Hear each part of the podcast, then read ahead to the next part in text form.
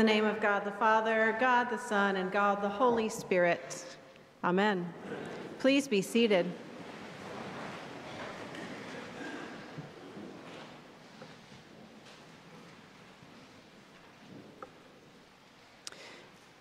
As a priest, there are times when I sit by someone's bedside when they are ill, when they just need somebody to be present or to hold their hand. And maybe you have done that too. It's not always easy. Sometimes I feel kind of squirmy and ready to go at times. So even your priests are human and go through those kinds of spiritual disciplines of practicing being present, and it is a practice that we keep working on. The Apostle Paul talks about weakness and being with each other in weakness and what that looks like. And Paul is writing to the church in Rome, and maybe at that time the church was going through some pains. And we could even imagine the church being in a state of weakness of people, though God is strong. Remember, the church is the way we follow and say yes to God. And sometimes we stumble, and sometimes we stand upright. And so Paul is writing to a church that has been persecuted and will continue to be persecuted. And he writes, "The Spirit helps us in our weakness. For we do not know how to pray as we ought." I imagine sitting with someone, holding their hand, and sometimes I don't know what to pray. Sometimes it's the gift of presence that someone really needs anyway, and the words aren't the most important thing. And so Paul says, "For we do not know how to pray as we ought," because, you know, we could say the wrong thing or an awkward thing, and we don't know what God wants to hear at this moment. And Paul says, "But that very Spirit intercedes with sighs too deep for words." What Paul is telling the churches in Rome in that moment is, it is okay if you don't have the words to pray in this time of stress, in this time of trauma, in this time of feeling afraid. Because the Holy Spirit will get into the middle of what's happening. The Holy Spirit will interfere with you right now. The very Spirit intercedes. And what does the Holy Spirit look like? The word for spirit often is connected to wind or breath. And we hear that same thing through Paul, with sighs too deep for words. It's an exhaling from God that is so deep that there is nothing to be said. How reassuring to the people of the church, and how reassuring to us in our times of weakness, that sometimes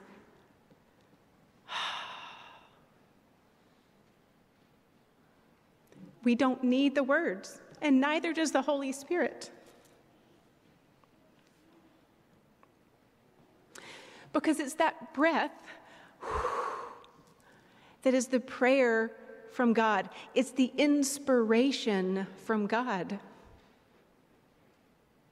That inspiration, the oxygen, that if you know anything about biology in your lungs have these tiny pockets that when they're not filled with air, they're very thin and they'll collapse.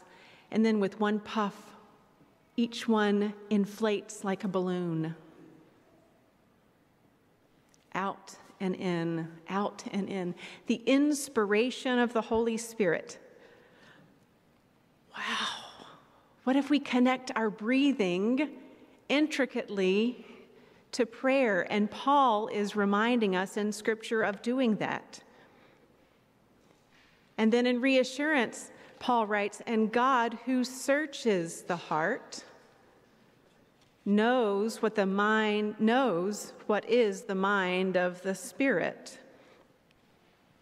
because the Spirit even intercedes for the saints according to the will of God. So even the best of the people who have gone before us, who we think know everything, even the saints have the Spirit interceding, interfering on their behalf, perfecting them, inspiring them, encouraging them.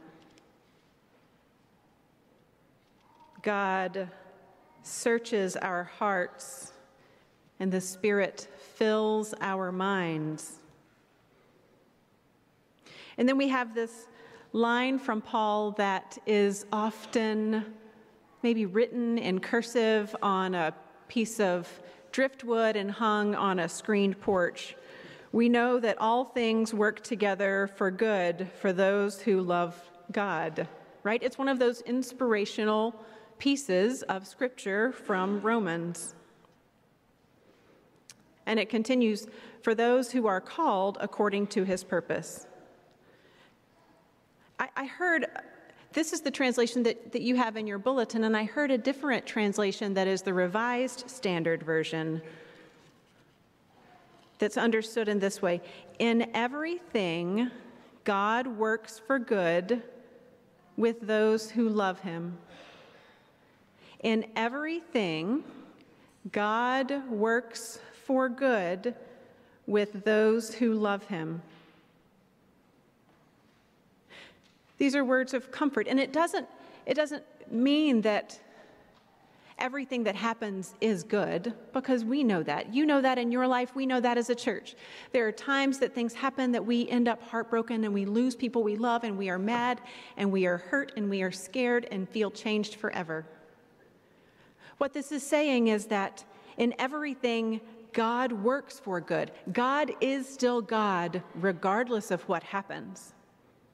And God, being God, is moving our lives toward good, moving our lives toward better relationship with God, toward faith, toward love.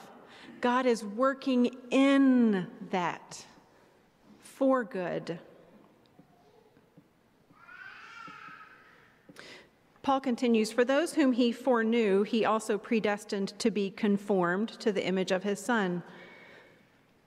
Now, fun fact, when I study scripture, I write it out longhand, because I tend to, if I just see it printed on a page, I zone out, or I don't pay attention. Again, true confessions of your priest. And so if I'm writing it, just as prayer as breath inspires us, if I'm writing this down, I have to fully pay attention to the words on the paper. And when I was writing this, I actually wrote, he also, for those whom he foreknew, he also predestined to be comforted to the image of his Son. But what if, in being conformed to the image of Jesus, it's not a forceful reformation. It's a comforting space of correction and pushing us into a space where we are truly moved to be. Because God is ever present with us in our weaknesses. And if God is present in our weaknesses, then if God is moving us toward good, wouldn't that good bring us some sort of restoration and hope and peace in the now and in the time to come?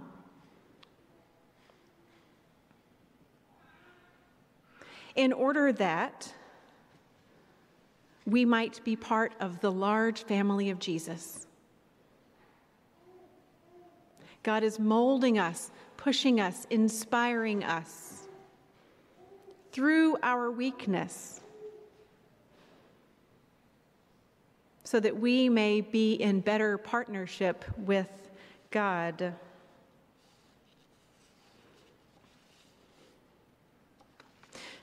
As I mentioned, Paul wrote this letter to the church in Rome that was amid persecution. The church was in hard times. It was dangerous to follow Jesus. There are parts of our world today where it is dangerous to follow Jesus. It might even be uncomfortable in a conversation that you have with people who are dear to you, if you talk plainly about how Jesus is a source of comfort and inspiration to you. It simply is one of those truths, right? Living as Christians, not everyone understands or knows or believes. A little bit later in this last piece of chapter 8, Paul writes, "Who will separate us from the love of Christ? Will hardship or distress or persecution or famine or nakedness or peril or sword?" Well,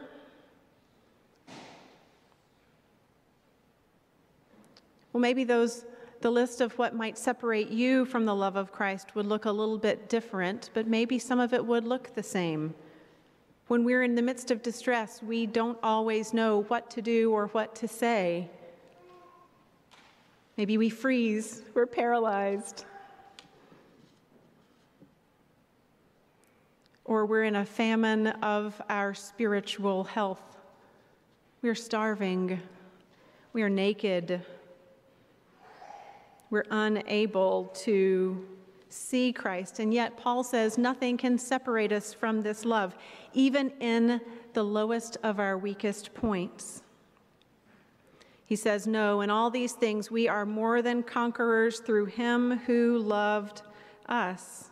For I am convinced that neither death nor life, nor angels, nor rulers, nor things present, nor things to come, nor powers, nor height, nor depth, nor anything else in all creation will be able to separate us from the love of God in Christ Jesus our Lord." Nothing can separate us from the love of Jesus, because Jesus lived, died, descended to the dead, and then rose to lift all of our eyes in hope for resurrection, for reconciliation and strength.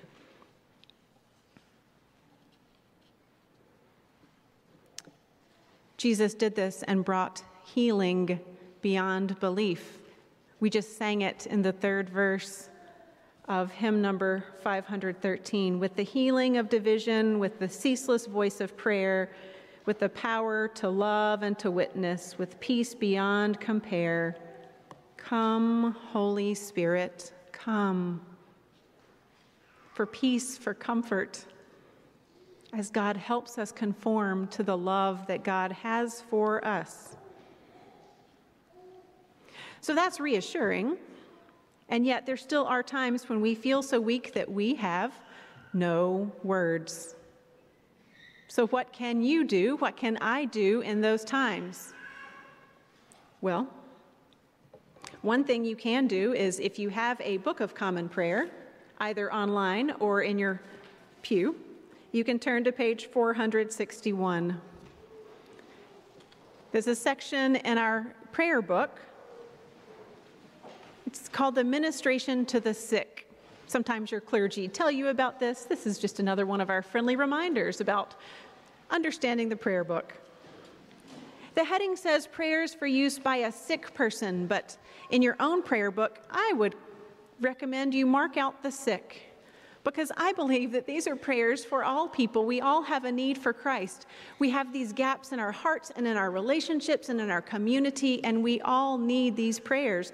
And so when you are without words, without direction, without hope, these are some words to put into your mouth, to put into your mind, and to share with your friends who may be in a space where they have no trust in God, where they sit in deep pain, where they toss and turn, yearning for sleep. And the one on the bottom of the page is my most favorite. It's called In the Morning. I would also suggest that you could pray that prayer any time of the day for a fresh start. That fresh start might come at 7:45 in the evening. It is a prayer of gratitude, inviting God in, inviting God into the uncertainty,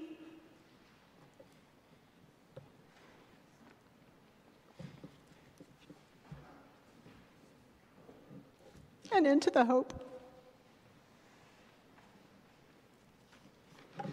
So friends, I invite you, if you have your prayer book open, let's say this prayer together.